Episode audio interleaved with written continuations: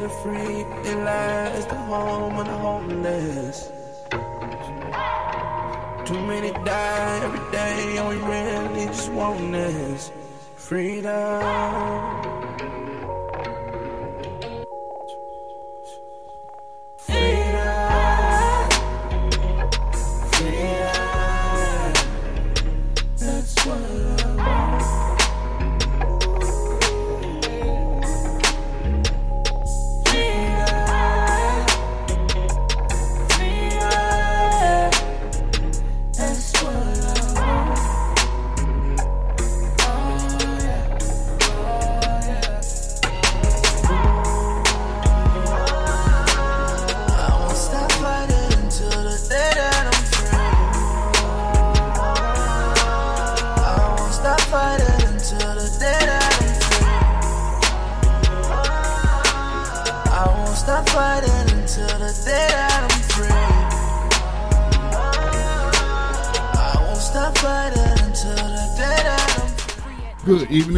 Welcome to this broadcast of New Abolitionist Radio on this Sunday night on the Black Talk Radio Network.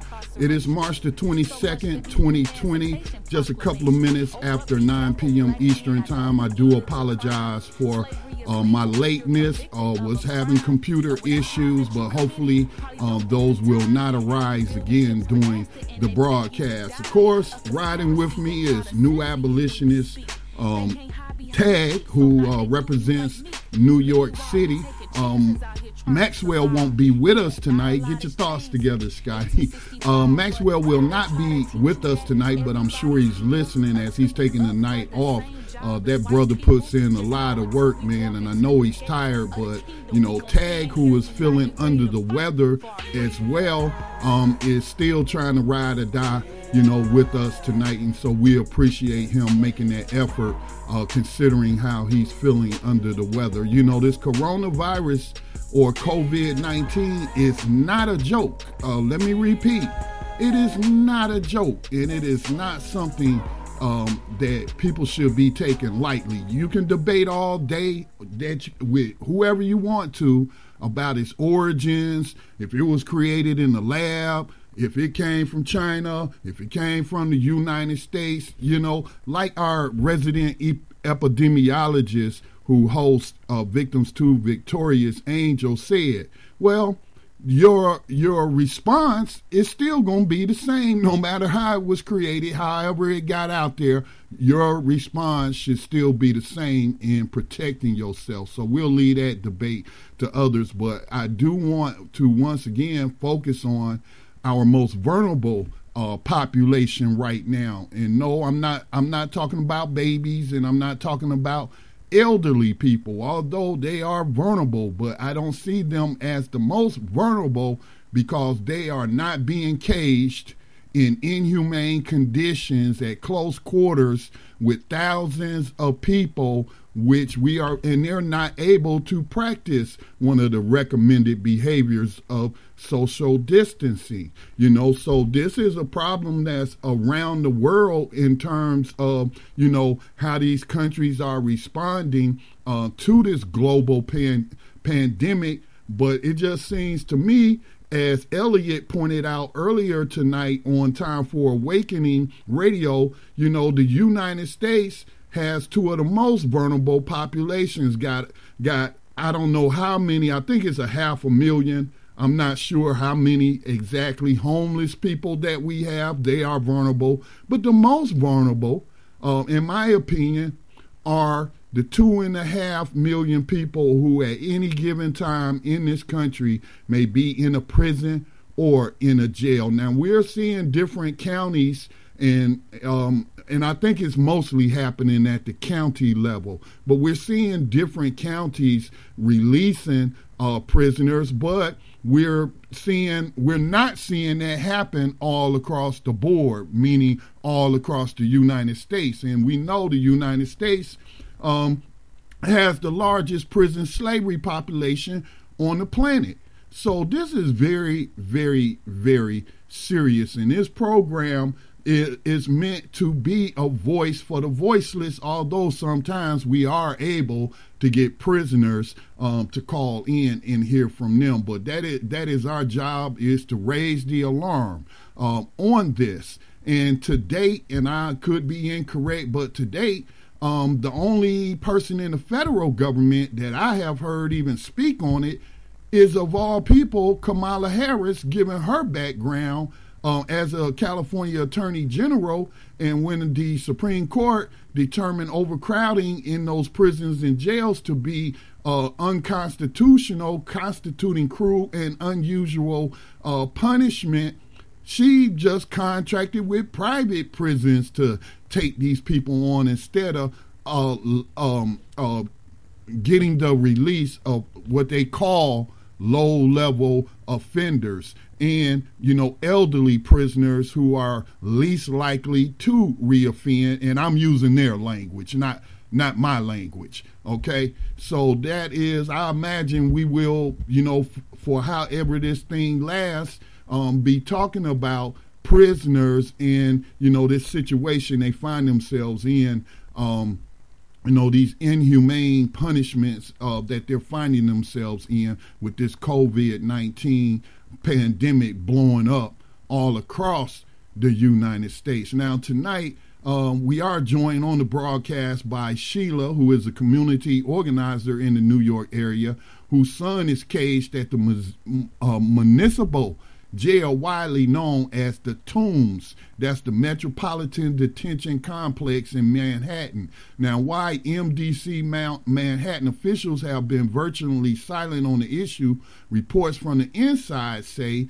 that captives and overseers are being infected with COVID 19, and cases have rapidly increased in recent days positive confirmations stand at 38 throughout the incarcerated population inside New York City. But given the close quarters and unsanitary conditions in facilities like the tombs, many are concerned that this number is bound to grow. Loved ones and concerned individuals are engaged in ongoing phone zaps to demand their release before the outbreak spreads even further. So let me give you some information that comes to you by way of the NYC chapter of the Incarcerated Workers Organizing Committee. This was an update that um, Tag uh, sent to me, but it's posted on Twitter.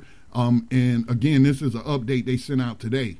19 cases of COVID 19 at the MDC Manhattan, um, and that's the tombs. Calls have been successful. They are off lockdown and can use phones. Now let's get them free. Demand the release of incarcerated folks at the tombs. Let them know the public knows what's happening. You can call, and I'm going to repeat this number uh, um, three times. So go ahead and write it down.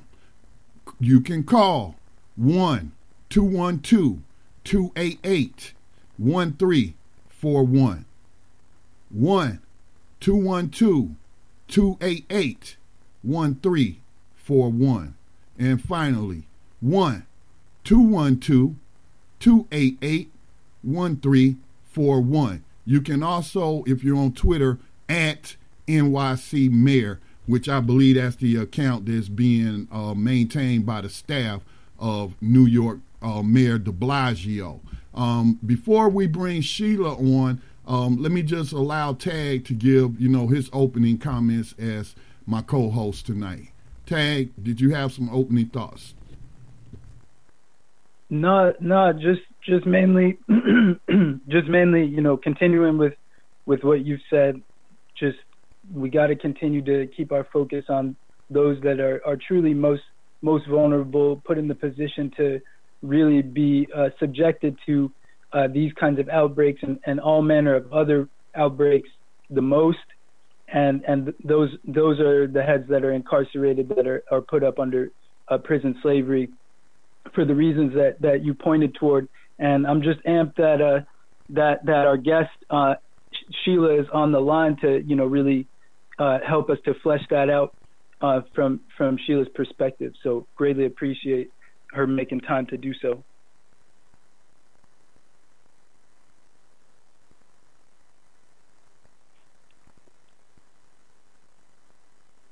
I can't can't hear anything right now, but um. Oh, just, I'm I'm sorry. Quick. I'm sorry. I had myself uh, my mic turned down. But what I was saying is, Sheila, if you could hold just for a second, because I meant to play this clip out of New York. Um, right after the opening, but I kind of got discombobulated with my late start and my technical issues. But this really speaks to why this program was founded in 2012 to put the focus on the fact that slavery was never abolished. Okay, if you read the Declaration of Human Rights, that you know, of course, the yeah United Nations Declaration of Human Rights, which was put together back in 1948, and the United States is a signatory to it. When it talks about slavery, it says slavery in all its forms shall be prohibited. So it's acknowledging that you have illegal slavery, you know, where if I was to go out and kidnap somebody and enslave them, like I just read about, this Samoan chieftain had tricked some Samoans to going to, I think it was Australia, uh, with job prospects and making more money, you know, as compared to the, the poverty on that uh, island, which is also a colony of the United States. But he enslaved them, so you got that type of slavery.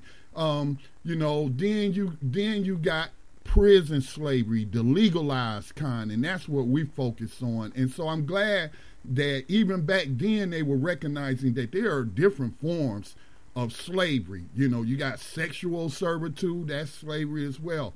But a lot of people, more people now know it than knew it in 2012, but I think that still not enough people understand that the 13th Amendment does not abolish slavery. It just changes the form of slavery that's being practiced because it says slavery and involuntary servitude shall be abolished except as punishment for crime whereof a party has been duly convicted. And then section two, where it talks about Congress being able to make the laws to enforce and, and to enforce what? Prison slavery, to write the laws to determine if you engaged in this type of behavior, whatever we choose, whatever we say, because we are authoritarian government, that we if we convict you in a court, hey, you going to straight to prison slavery. So this we'll we'll uh, come to Sheila as soon as this clip is over, which isn't very long. But before I forget, I just want people to know, you know, to hear this. And this is coming to you from New York.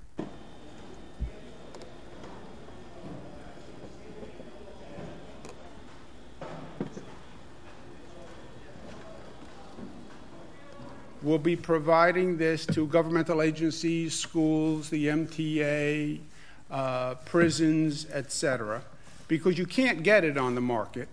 And when you get it, it's very, very expensive.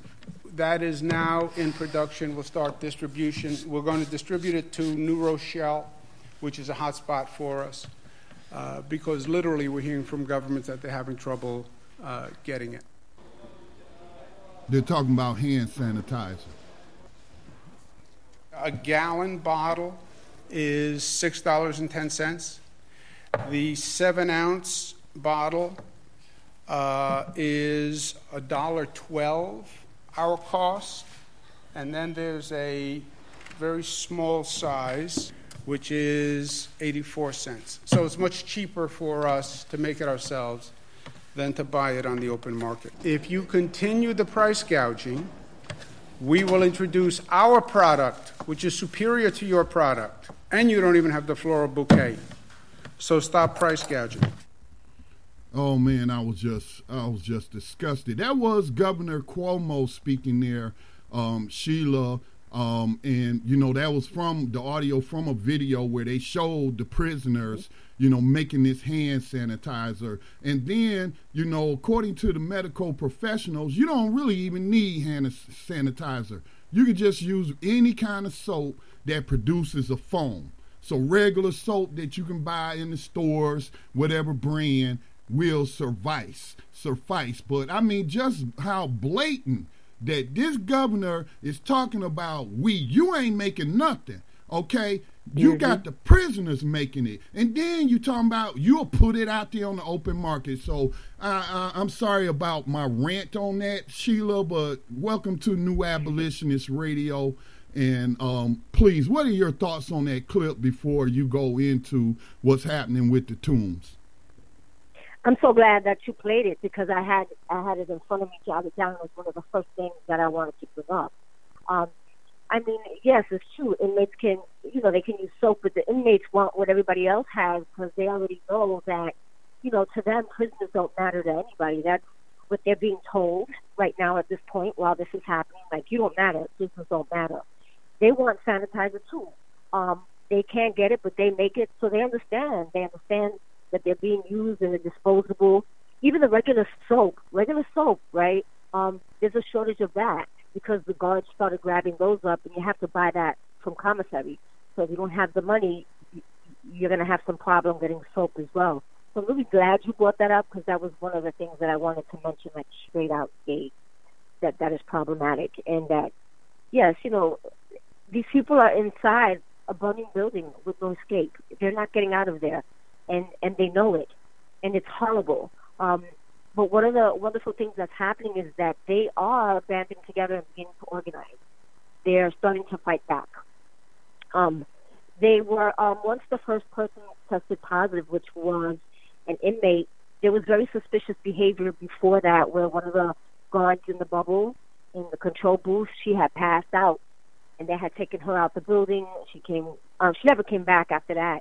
They knew something was going on because people were sick. Everyone is sick right now in um, 8 West, where my son is at in MDC.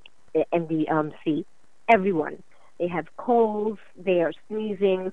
Um, some of them don't want to get their fever taken, and they do have fevers because they're using the kind of, um, you know, when you go to the, the medical clinic and you get your temperature taken, you have that rolly thing on wheels. Then they stick the temperature uh, thermometer in your mouth that's attached to the machine, and it's just like a thin saran wrap that they put on like a plastic to keep it clean. And then when you're done, they throw the plastic out. They're still breathing on the same apparatus. So they're like, what is the sense of doing this? This is not clean. There's other ways you could be taking a temperature that wouldn't be that, right? Um, so they're inside and they're just refusing to lock in for counts. They don't want to do it because they feel if they lock in, they're going to be kept locked in, locked in, and they won't be allowed out and they said we'll die in our beds and everybody will be okay with that. Like they believe that the plan is to let the virus play itself out inside and then just disperse of the bodies afterwards. This is real talk. It's talk that it's talk that comes from the the COs you know the officers tell them this. Medical doesn't even want to deal with them. It's not the kind of medical like we have out here. You see these dedicated nurses you know they're in those those jails as well and they don't want to be tending to these um to these people, to these incarcerated prisoners, um, and they're forced to do it also. So there's animosity. So there's not this caring and concern. It's like, oh my God, I have to deal with these guys. I wish they would kind of like let the virus take them over. So it's a lot going on there, and people need to be released. You have a 79 year old man in there. You have a man that has cancer. Um, let these people go, man. Let them go. Do you know if any prisoners have been released? I know that message from IWOC, you know, is calling on um, the public to call and demand their release. But, you know, um, the first story I saw about people being released was where my brother is right now in Ohio. Um, and I was surprised that it was a county jail that large that held, they said, thousands of people.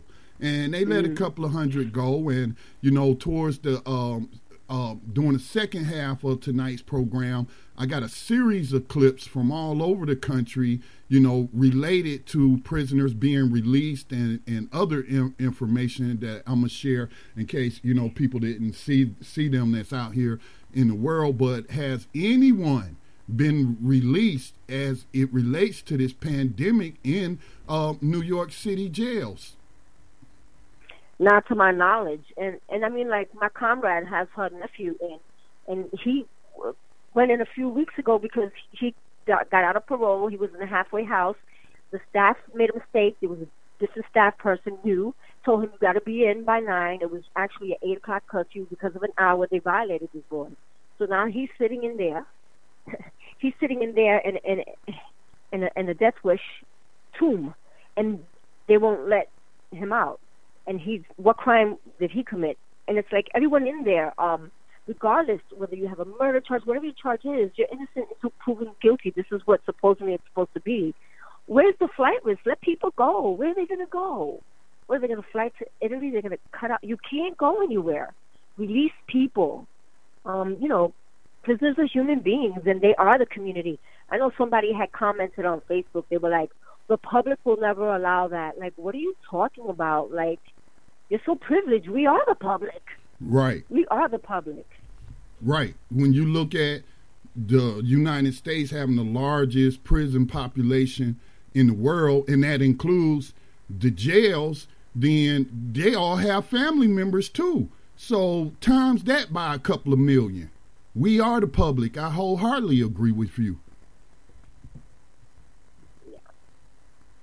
One of the things, you know, they're asking for several things, but I think in the meanwhile, while they're waiting to see what happens if anyone gets released, you know, they definitely want laptops, right? Because they don't have cleaning supplies.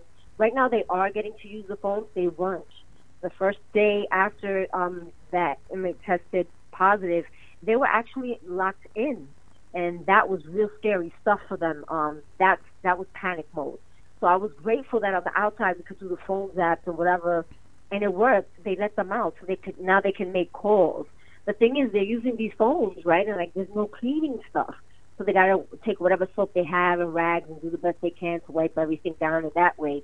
But they should be having laptops as well, so there's constant communication, not just through slots, but they're always able to call. I mean, always able to contact us to, to make sure what is happening on the inside. And I think that's one of the biggest fears. Like they they don't want to die in there, and no one knows. Um, th- that's even why some of them don't want to say they have fever, right? Um, because then what happens to them? Do they disappear and get taken somewhere, and the family doesn't know, and then it's blamed on, oh well, you know, the virus got. We had to do this with the body. We had to burn it. They had no idea like they said, they're being told prisons don't matter. Like ain't nobody care about you. Everybody's worried about everybody else. They're saying the people on the outside from the neighborhood aren't even getting tested. You know, so why should you get tested? Kind of the thoughts behind that. But the guards are getting tested, right? They're secretly doing that, and you know, politicians are getting tested. We got we have a, a council person from the Bronx that just today made a wonderful, beautiful, cute statement. Oh, my wife and my kids. Uh, Councilman Salamanca. We all tested positive, but we're feeling good. So if you're feeling good, how'd you get the test? You know what I'm saying? So right. there's people privy getting these tests for no apparent reason, just because. Meanwhile, we have people inside where they can have a test and we can determine who has what. Um, that could even work a little bit, like. It, and you're right on point to bring that up because you know they call that being asymptomatic, meaning you're not showing any kind of symptoms, but like you just stated, these people who aren't showing symptoms and even their family members are getting tested. Um, so um, you know that that's just. But I'm not I'm not surprised at this. Um, this system, like Elliot was saying, is one of the most inhumane. And in, the United States, I have to say, man, not everybody, but we got some of the most inhumane people. And unfortunately, a lot of them are in government making decisions, life and death dis- decisions. Like, you know, when you're in a jail, that means you haven't been convicted of a crime. You're waiting on trial. Okay? So, what are you doing? Sentencing me to death? You know, and then you're mentioning that the prison the prisoners are showing symptoms, but yet, you know, they're not really being tested at the rate these politicians are. Right, right. And to be tested, supposedly they have to go outside the facility. That raises a couple alarms right there. First of all, you're moving them, you're taking them out. Um, rather than have the testing come to the site, you, we can do this. this. This is already being done. They have sites already set up. Brooklyn, Staten Island, um, somewhere in the Bronx, there's some kind of uh, place that got set up. So they have some kind of a satellite. These places just got set up. So if you can do that, why can't you just set up something inside the jails if that's the case? Right. Um, I think there's this big, you know, there's this big thing in our minds that that would be the bigger epidemic, letting people go home to their families, right? But you you have these government officials sitting up there saying, let's be kind to our neighbors and look out for our neighbors. Let them cut in front of you in the line of their supermarket. All this good humanitarian talk, which is, we know, lip service. I mean, do they think if they continue to keep our loved ones in there and allow them to get sick and die, if a first death occurs in there, do they not think that family members will say, we've got nothing left to lose? The inmates will say, we've got nothing left to lose, mm-hmm. and we're coming out with mask, without mask, and some kind of uprising is going to go down, and it's going to be ugly because what what do we have left to lose? We want our people home. If we're going to die, let's all die together. Let's do that.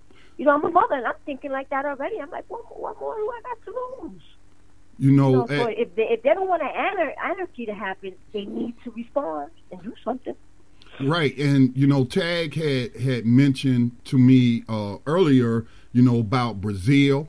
Um, Brazil, you know, have had some prison outbreaks, and when I say outbreak, I mean escapes.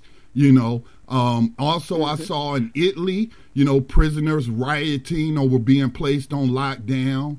And so, I mean, it's a very, very, very dangerous situation, you know, and I wouldn't want to be in it as a prisoner or a, a CO, you know, very dangerous, dangerous situation. And, but, you know, for all the propaganda we get about how bad, how evil, how immoral uh, other countries are, I was just peeping the other day that Iran um, didn't just let prisoners go, but they pardoned over 10,000. So they don't ever mm-hmm. have to come back, you know. And mm-hmm. and and in some of these clips I'm gonna play later, you know, they are holding like weekend sessions of courts in some of these counties to process low level people in jail.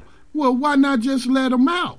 And then, you know, mm-hmm. shout out to Marilyn Mosby. I, I think she's living up to that uh, progressive prosecutor label there in Baltimore because, you know, she has directed her staff not to be prosecuting these people for these low low level offenses, which she had already been told, you know, the police to stop bringing these little petty marijuana charges to us and what have you. And, and now she's, you know, going even further in the face of this epidemic. See, that that's a person who's acting in a humane, compassionate fashion, but also who's being responsible, who, who's being responsible and doesn't want to add to the already dire situation that's in the prisons and jails. Mm-hmm. Tag, did you have anything you wanted to add? I know you're feeling a little under weather, man. Yeah, yeah, yeah. No, appreciating the discussion. I, I would just want to speak to a few a few of these uh, real quick. Firstly, with the phone number, just so that has no. Um, that's the that's the number that uh, a lot of the calls have been going toward, and it seems as though now it's disconnected. Um, so, we'll you know, we'll, who knows why that might be, but you know, as as was mentioned uh, the, the the phone zaps have you know been effective thus far to the degree that they have. So I just wanted to point toward a couple of other phone numbers that that will get you to that facility one way or the other. Uh, one is for the information, their information hotline, uh, as they call it. Uh, that number is 718 546 1500. Again, the information hotline is 718 546 1500. And then they have an office of correspondence, as they call it, and that number is 212 788 3000. And uh, that the the previous number is still worth keeping, uh, you know, such that if they turn it back on or whatever whatever it may be, we can still um, get at them at that number as well. And then just also, I mean, Sheila was mentioning about the tests, and we, we all know how unevenly they've been distributing these tests. And it just goes to show, you know, under slavery capitalism, how how uneven is the distribution of any any resource that's seen as as needed, that's seen as valuable. And I'm, I was just looking at a re- very recent report about how Harvey Weinstein has uh, Mhm. has tested positive. You know, Right. um, and he's he's he's upstate at, at Wende right now. And I I recall just a couple days ago, the last couple days, seeing reports about you know how they're transferring him from Rikers, et cetera, et cetera, and just thinking that that was kind of sus given all that's going on. We know you know this virus is spreading, and they're talking about you know um, sending him here and there. So you know, as as as you said, Sheila, this is you know we should really be looking closely at at these slavers and and at these slave patrollers. You know, if they want to put charges up for people behind you know hurting people or what have you, what kinds of charges are involved for putting you know endangering endangering people for further uh, spread of this outbreak? You know, do they have charges ready for these slave patrollers for violating heads and putting them inside to subject them potentially to to to these viruses? And and just relatedly, uh, you know, um, just wanted to point toward, given that that, and this is up on on BTR community, but but relatedly, uh, for for those that ain't seen it as yet, uh, during in the Intercepts report uh, from a few days ago, talking about Rikers and and other spots uh, throughout the city, they pointed toward the fact that there was a, a memo leaked from the New York Department of Corrections, uh, their their so-called pandemic plan. This was apparently not released to the public, but but somebody had leaked it. And I just want to point toward a, a, a section of that, if, if there's minutes before the break, because there's a few sentences here that, that really speak to what, what, what some of um, Sheila was laying out for us as far as how, how callous these slavers can be. Yeah, go ahead, Tad. We can delay the break. So, so real quick, this is from the NYC Department of Corrections Pandemic Plan, Coronavirus 19, and it's this is at the top of page 16 of that of that document. It says Health Affairs. The Office of the Chief Medical Examiner will coordinate the distribution of refrigeration slash freezer trucks and teams through the Office of Emergency Management. When the trailers are properly utilized, each trailer has the capacity to hold 44 bodies. OCME recommends that each agency maintains a supply of body bags, toe tags, a tracking system, and refrigeration space to maintain the bodies for a 24 hour period while OCME distributes their assets. Each death that occurs in custody is automatically under the jurisdiction of the Office of the Medical Examiner, and autopsies are performed on all these medical examiner cases. And I'll just uh, skip ahead a bit.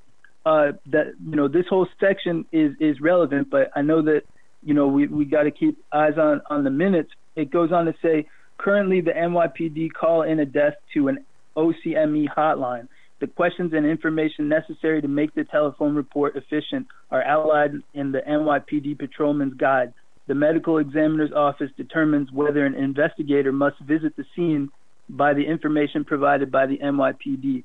So basically, they're saying that you know if it gets to that point, they're they're going to you know it'll it'll be left up to them basically to determine if if these deaths that they're apparently uh, foreseeing or, or at least recognizing the possibility of, even though they didn't planning release this to for sounds like.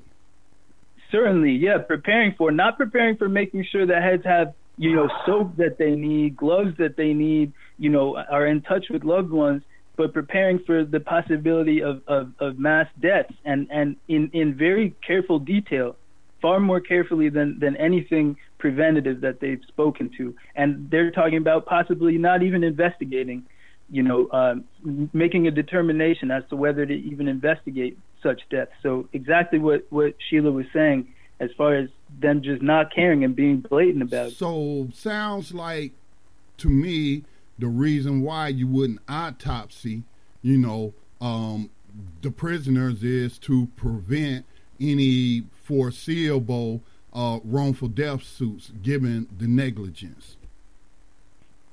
I would say that that sounds precise to me, and that seems to be time and again their foremost concern, making sure that they're they're not uh, culpable. Mm-mm-mm. And I have read something else about Um, and it was from New York City talking about using prisoners to dig mass graves. Did you peep that one? Oh, absolutely, absolutely. And, and, you know, we had touched on it a little bit, but I'm glad that you went back further into the the the um, the hand sanitizer uh, portion of that. But yeah, exactly. You know, another just right along with that is this other leaked document. You know, talking about yeah, in the event in in this type of event that they're talking about here, you know, they're gonna they're planning to have enslaved human beings actually go ahead and dig mass graves, uh, you know, off off on on an island. Uh, you know, it, I mean, just the the audacity, you know, seems to know no bounds. Having them dig their own graves. Wow, I tell you, man. And I think inmates inmates are very much aware and very much, um, you know, there's a height heightened fear, and I can hear when my son calls me. You can hear them in the background.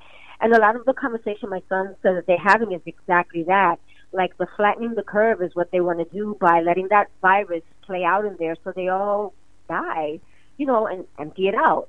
And the inmates are well aware of this, which is why they don't want to be locked in. They don't want to go to, go in for count because they're afraid we go in, that's it. They're going to keep us in there and just leave us there. Nobody will ever follow up and monitor. That's why they're even afraid of medical.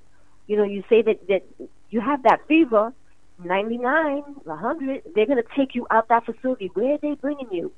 Are you going to come back? You're just going to be gone. Nobody's going to follow up how you died. It happens on a regular regular day. Why would it happen now? That this is the perfect climate for it to just like flatten that curve real easy, you know. So it's exactly what you said. Yes.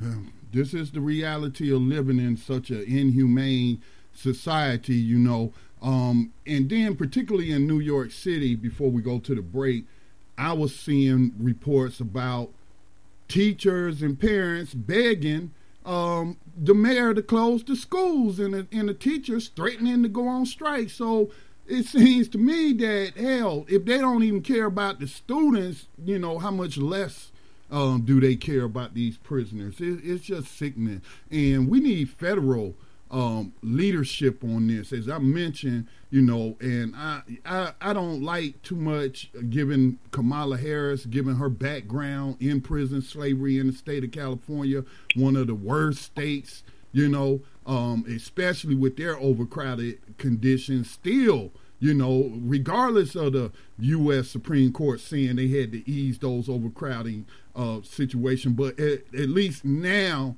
she's talking about, you know, we need to release low level offenders, the most, uh, you know, vulnerable um, to these viruses. So I want to take a, a station identification break, and then I'm just going to roll several clips from the different reactions, um, you know, the, the different ways that different counties are handling this. I'm not hearing anything about any statewide, you know, uh, decisions being made. Not that there hasn't been any. I just haven't heard about them, other than Governor Cuomo sitting up there talking about how you know the prisoners making the hand sanitizers and threatening, um, you know, vendors that hey, if you price gouge, we're gonna put our our product on on the market.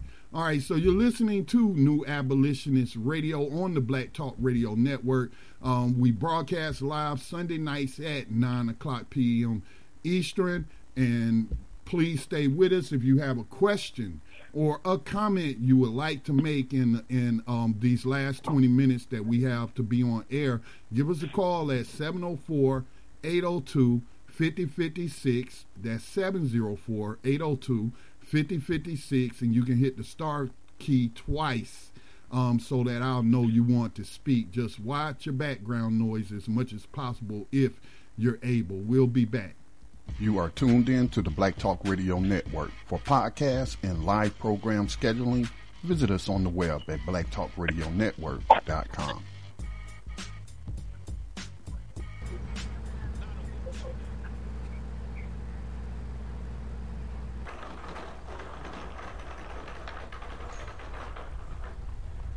we are taking all the necessary precautions to make sure that we don't have one inmate, even one inmate or employee, coming into this facility that uh, that could potentially have that uh, that virus because you could totally uh, affect the entire population here and then have some serious serious issues to deal with.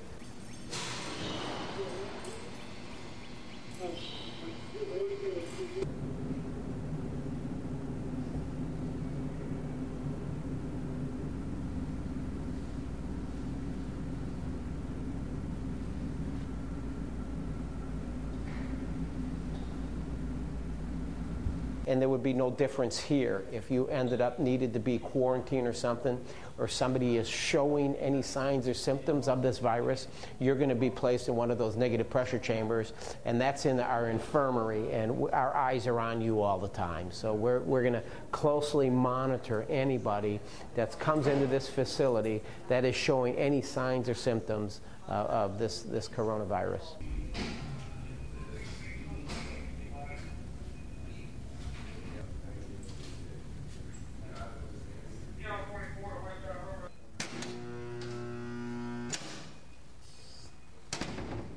So washing your hands, using hand sanitizer, creating distancing when possible.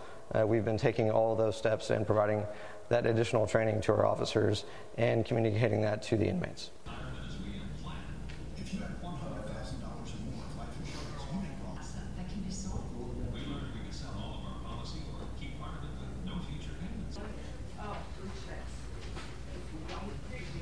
I think we have to we have to use some good judgment, and when it comes to that kind of thing, we still have to keep the community safe, and also provide a medical um, uh, where we can treat them for these, and we can take care of that stuff here um, if we need to.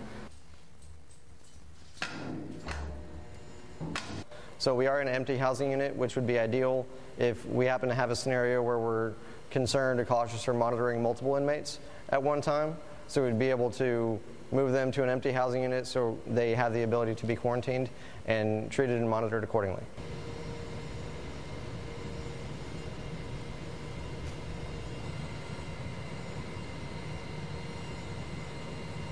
The next deadly coronavirus cluster may not be on a cruise ship or in a city. It could be in jail. Some experts are warning that prisons are not ready for the pandemic, so some lawyers are trying to get their clients out on early release. NBC News legal analyst Danny Cevallos joins me now. He is one of those lawyers. Danny, that is the most professional looking Skype we've had all day, definitely coming from a lawyer. Uh, tell us about the motion that you filed yesterday. So, like many criminal defense attorneys, we are moving to try and get uh, clients out of custody, especially pretrial detainees, uh, low risk individuals, first time offenders, people not charged with guns, drugs, or similar type offenses. Those are the ones most likely uh, to be able to get out on what's called temporary relief pending trial. Now, I'm sure there are going to be motions to try and get prisoners serving prison sen- sentences, and I know there's more uh, higher risk prisoners with health issues that uh, defense attorneys are trying to get out and those may uh, face a more steep uphill climb. And you know, really, judges in court really have a dilemma in front of them. I sympathize with them because, on the one hand, they need to keep society safe, and on the other hand, they also need to keep society safe. So yeah. you have these competing interests involving public health and safety uh, slamming headlong into each other. So, Danny, let me ask you this. I mean, uh, as we see more cases like this come up, what do you think it would actually take for a judge to release an inmate from prison? Are there certain criteria where you say, all right, this may be the thing that would get somebody out? We already have mechanisms in both mm-hmm. federal and state uh, criminal justice systems to get inmates and detainees, people awaiting trial in jail usually, to get them out if they have a serious illness or even if they are close to death or uh, going to be dying soon. So we have those mechanisms in place. The challenge for court is going to be when you have a pandemic that potentially affects everyone. You can't open up all the jails like Iran uh, reportedly did, uh, letting out 54,000 inmates.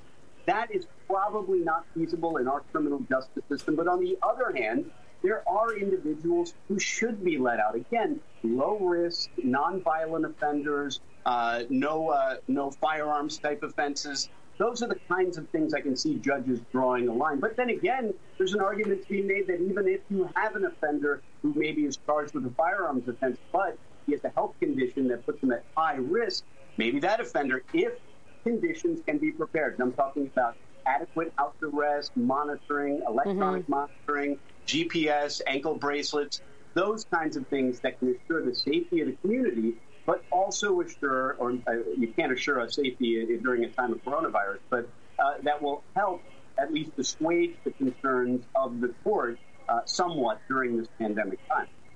Uh, Danny, let me ask you. You mentioned safety and security. Yesterday, we reported that an employee at Sing Sing, for folks who don't know, that's a correctional facility in Westchester County, New York. Uh, someone there tested positive for coronavirus, uh, an employee there. Uh, experts are warning, as we've been saying, U.S. jails are just not ready for this pandemic. There is really uh, not a lot of social distancing there. If you're not able to get clients of yours out, is there anything you're advising them to do or anything that they can do to just protect themselves in jail? There's not much to advise a client to do because one of the uh, the essence of being incarcerated is that you have no control over your own life. Right. It's more that we are pushing jails and prisons to change their procedures and respond appropriately to the crisis. And again, just as you pointed out, it, jails and courthouses alike are a pandemic's worst nightmare, or maybe a pandemic's favorite thing ever, because by their very design. You have lots of strangers herded into one room where they sit around and wait all day, whether it be a courthouse or a courtroom or a jail cell. Uh, they're just, by their very nature, a breeding ground for illness and uh, any kind of communicable disease. That's the way they're designed. So, again, courts have a challenge in front of them. They have to incarcerate people, but at the same time, they have to keep uh, people safe to the extent they can from this pandemic. And so, what I expect you might see is judges making calls with more low risk type offenders, uh, people who are incarcerated, waiting trial, who are presumed innocent, uh, who don't pose a threat to society. A good example might be people who are held on immigration detainers. That might be, there is a push I know of uh, through some of the criminal defense bar uh, to try and get people who are just detained on immigration detainers out. And so you may see judges making those kinds of decisions, but it's important to remember that the federal and state courthouses operate like fiefdoms in many ways. Uh, they, what you're going to see is a patchwork quilt of remedies applied by different judges and justices across the country. Hey, NBC News viewers, thanks for checking out our YouTube channel. Subscribe by clicking on that button down is is in danger of hitting jails. Okay, and uh, the, we got some some inmates coming out. They were saying the, the, the filth in there is crazy, and they're really worried. Like they're and they're not doing much about it from the inmate's perspective. You've been an inmate. What are your thoughts on this? You think it could be bad? the reality is that you know we're all fighting this thing together. It doesn't matter whether you're an inmate or not. If, if one inmate catches it in those uh, those terrible quarters, it's like it's going to spread like crazy. So they've got to, uh, you know, really be careful as far as disinfecting everything. I mean, I, I, watch them spraying down China. They should be spraying down that L.A. County jail. In jail, it's a dis- it's a sign of disrespect if you don't shake somebody's hand. So yeah, you know, fist bump them, Holmes. Is that the best advice? Like fist bump you people? Know, I don't. There ain't no nothing else you can say, man. You know what I mean? There's nothing else you can say. Make sure that you know, they're not going to hand out wipies. That's for damn sure. Well, maybe they should. Maybe I mean they should. You know, they should. They should take. They they should take every precaution necessary, especially in that close contact. How hard is it to like when someone gets sick? Does it does it move around quick? Everybody. Everyone gets it. when the sick. flu hits, everybody's got it. You know wow. What I mean? So, so, uh, I mean, you could just like, you know, stay away from people. But there, in, in, prison, you can. In the county, you can't. A total of 38 inmates are ordered released from the Cuyahoga County Jail Saturday after they appear in court for an unusual weekend session. Kevin Dunn, who faced a judge on Friday, is relieved to be walking out. Everybody's concerned, but as long as we, are trying to keep up on what's going on, if you're washing your hands, taking care of this, you know, the sanitation stuff, we're all right in there. Ms. Smith is charged with one count felony, five drug possession. We didn't just sit here and open the jailhouse doors and let people run out of the jail. 10 Cuyahoga County judges held hearings with prosecutors and defense attorneys working out plea deals with incarcerated inmates charged with low level nonviolent crimes, a process that might otherwise take weeks. We balanced the need to protect the public and the safety of our inmates, and what we did is instead of taking a timeline from here to here, we took that timeline and shrunk it to here. So I'm going to order that you be released. Prosecutor Mike O'Malley says in the event of a coronavirus outbreak, there needs to be room inside the jail to isolate inmates. He also fears state prisons may soon stop accepting inmates from county jails. We have to acknowledge that that is a possibility, which makes every day critical. Every day between now and God forbid that day comes where they stop the flow of our prisoners. I'm going to reinstate the bond. You'll be ordered released. 29 people who were arrested in recent days also appeared before a judge Saturday to avoid having them wait in jail until Monday. We understood here and decided to get together and try to move these cases to try to avert tragedies within our own county jail. With what's going on in the courts, they're trying to get us back out there so everybody's on the same page. We're home. Everybody can be okay together. In Cleveland, Kevin Just Freeman, coming into the newsroom, Fox folks, three inmates at one prison tested positive for COVID 19. The state health department says the offenders were in the Lee State Prison in Leesburg, and that's in South Georgia. One person was taken to the hospital on Sunday, two others, they went to the hospital on Monday after showing flu like symptoms. Three additional inmates are now being monitored after showing symptoms as well. All right, so there you heard different news clips from around the country, from Los Angeles to Georgia, um, several in, from New York, uh, Ohio as well. And everybody's not taking the same approach, and everybody's not, you know, viewing this the same. Um, but I think the consensus is that it is a very dangerous situation, um, you know, being in that environment at close quarters. And, and, and so a couple of things stood out to me. And if we need to take, you know, some time and go over, um, you know, the hour mark, we can do so. Um, but there's a couple of things I want to comment on the clips, and then I'll go to tag. Um, I'm sorry, go to Sheila and go to tag um, to see, you know, if, if they picked up or made any observations from what we heard. But one of the clips reminded me of what Sheila was asking. Well, if somebody gets sick and they come take them away, where they gonna take them to? And although I didn't state it, you know, the first thought that came to my mind was solitary confinement, which is torture.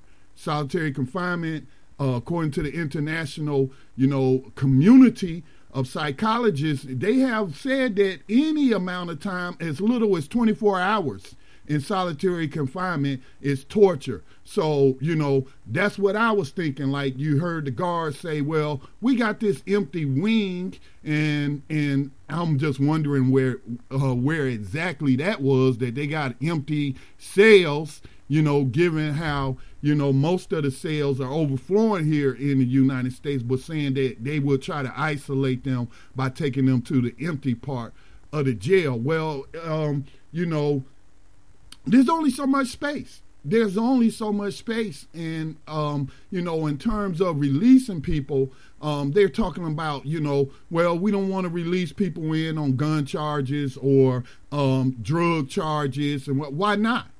If it's a non-violent crime if they did not harm anyone if they you know were trafficking drugs got caught with some drugs or whatnot why not let them out you know if, i can understand not letting out a mass murderer like you know the man who uh, opened fire on that Las Vegas crowd and, and killed you know I'm not sure how many he killed but there were uh, over 500 casualties. Now casualty doesn't necessarily mean they were died they were killed but they could have been wounded or whatnot. So you know that that came to my mind you know and then also how about telling these police to stop arresting people on these drug charges, these nonviolent drug charges, or these petty shoplifting charges, and just all the pettiness? You know why? You know why? Because it's money. Okay? Slaves' bodies were the first capital in this country, in my opinion. You know, Thomas Jefferson wrote a letter to his fellow slavers talking about how his capital increased with every victim of slavery born on one of his plantations or his main plantation. I don't know how many he had, but he talked about that.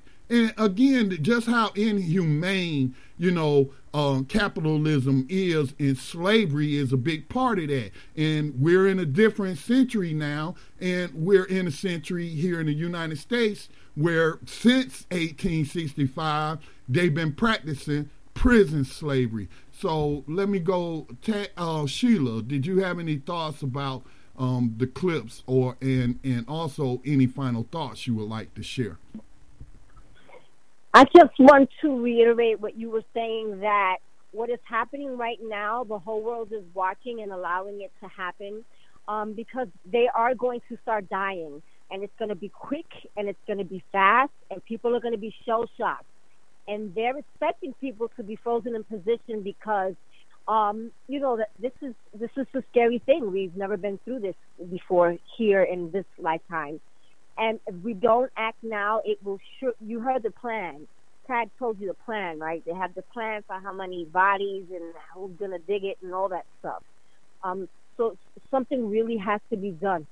Um, and what that is, there has to be some sort of an uprising because, um, yeah, whether that means that people just show up and wild out and we're there without our masks and our gloves and saying let our people go something has to happen. And there was ever a time to uprise, I would say it'd be now. I would say so as as well. Did you have any any final thoughts? Um, you know, anything um, that you would like to relay on the behalf of your son, who we hope you know and pray uh, makes it through this, and and most importantly uh, gets released. Um, just to keep in mind that uh, the, these are our children and these are human beings and they are scared. You know, everyone has this picture of, oh, these criminals, these hardened criminals, and I will tell you that I can hear in the background. People are petrified and terrified. They are in a burning building with no escape. That is the same feeling. It's like they're being burned alive. So there's a lot of fear there. So, you know, um, something got to happen and it has to happen quick. And if it doesn't, the, the community at large needs to do something about it, whatever that might be. Yeah, and I just want to reiterate before we bring Tag in for you know his comments on the clips or his final thoughts is I've read over and over since I've been paying close attention to this issue since 2012 that the vast majority I would say two thirds of all prisoners, whether they be in a prison or jail, are in there for nonviolent drug crimes. You can let two thirds of the population go. Tag. Yeah, yeah, I, I greatly appreciate the discussion as ever, and and and great look, Sheila, for for providing uh, so so much insight on what's going on here. Uh, I, as far as observations, I mean, we see we see so much more of the same, and in moments like these, it's really just underlined in, in, in such drastic ways. But just for example, I mean, just the very fact of overcrowding on these prison plantations and, and in these jails, you know, it's these these conditions. The the lawyer, uh, I forget. I, don't know if I caught exactly where this lawyer was was from, but the sound the like New in York. The, sound like New York. So, so this this New York lawyer who was talking about this so-called competing interest between keeping society safe and keeping society safe, that that was such just an an illustration of of some of the of how the the logics behind prison slavery have become just so ingrained that that we're able to act as though there's a distinction between heads who are on the inside and quote unquote society. And it's just and it's just such a it becomes so commonplace that people it seems tend to believe that there is such a distinction. But as sheila has just so so uh, truly put it we we are the public. So as it's it's unavoidable. I mean whether it's through a virus outbreak or the the various other issues that are constantly just circulating in and outside of these prison plantations this, it doesn't it doesn't go away just because you you you uh, lock somebody into a cage. Whatever issue uh, these these uh, slavers and and those that allow themselves to to to parrot their talking points, whatever it is that they think they're they're putting away, they are not, and it only in fact makes it worse. And we're seeing it right here uh, as we speak. I would you know there's so much information going around uh, every second it seems like behind all of this. I would point toward uh, one site uh, that that has some useful information. Uh, free them all, the number four publichealth.org. That's free them all, the number four publichealth.org, dealing with some of these questions that, that, that we've been discussing throughout this whole broadcast, as far as the need to just release heads immediately, and that this that this is uh, one of the major, if not the major, uh, uh, spaces, the the the, the major locus of of this uh, outbreak. Uh, that that being inside of these uh, facilities on these prison plantations and jails. And as they mention on their site, and and other sites are, are raising this up, there are heads right now uh, who on the inside who who are refusing to, to refusing to leave their cells, as Sheila pointed out, going on hunger strike and striking um, in various other ways. And so that's going on in Rikers right now, as well as uh, Hudson Essex and Elizabeth County in New Jersey. So uh, I, I, have, you know, all of the belief in the world that, that these heads on the inside that are under these conditions all day, every day, uh, know best what, what they need in this moment and, and how they're going to need to uh, seize it in this moment. And we just have to do whatever we possibly can to, to support, you know, what, what they need to, to get out from under that and, and to avoid this reformist language that they're pushing left and right as far as you know th- those that are less of a threat or those that are more vulnerable etc you know while we have to acknowledge that there are heads who are more vulnerable the elderly and those with with you know preconditions we you know at the same time we have to recognize that that everyone who's on the inside is is especially vulnerable to an outbreak like this and and we can't let them shift the narrative toward their their reformist uh, logic that as they always try to. All right. Well, thank thank you, Tag. Another thought that just came to my mind from that clip, though, was that um, that um, one um, overseer talking about isolating prisoners, but I think, as has been pointed out earlier, you can't really isolate someone when you circulate in the same air through the same building. You know what I'm saying? So that just makes no sense at all. You know, and right. and and so you know, you heard the lawyer also mention Iran. I mentioned ten thousand. He said they let four thousand go. I mean, fifty-four thousand out. Again, they don't have anywhere near the numbers of incarcerated that the United States does. But they let 54,000 people out of the prisons and jails and they issue pardons for 10,000. I, I would say every every governor in the United States has that authority to pardon, especially since nonviolent drug offenders, uh, so-called drug offenders, make up the bulk of the prison population, issue pardons right now. Issue pardons. I say to Donald Trump, you over the federal system, you've been issuing pardons for some of your your um, you know friends and, and associates. Issue pardons. Issue pardons right now. And I don't know if there's any petitions up, and if I can't find any, perhaps I'll make one you know, calling for the pardoning of, you know, the people who make up the bulk of the prisons. And that's those who are in there for uh, the prison population, but those who are in there for non-violent drug offenses and other petty offenses where you know um, they may have committed a property crime or or what have you. Let them out now, okay? Let them out now. Well, that's all we have for you tonight. I want to thank Sheila um, for uh, uh, taking time out of her her day to come on and talk about this very very important important issue. I couldn't imagine having a child in there. I got a couple of friends in there.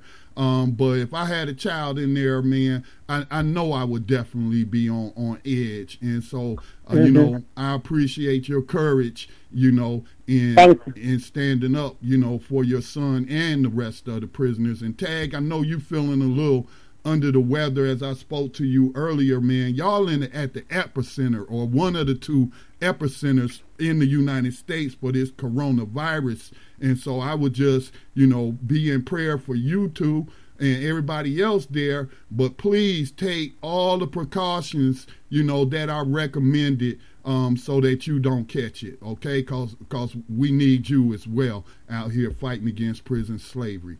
With that said, I want to thank the listening audience. Please share the podcast, which will be up in about an hour and a half after I eat some dinner, and um, I'll get that up. And um, then you can share it, you know, on the different social media uh, networks or, or via email. Recognize the fact that slavery has never been abolished in the United States. That's not an opinion. That's a fact. It's in it's in writing in the 13th Amendment and it says it plain and day, you know, that slavery has been abolished except as a punishment for crime. And during these times of this pandemic, you know, they could very well be sentencing everyone in there to a death sentence, regardless of whatever they've been alleged to do. All right, with that said, peace and blessings to all. Be safe out there.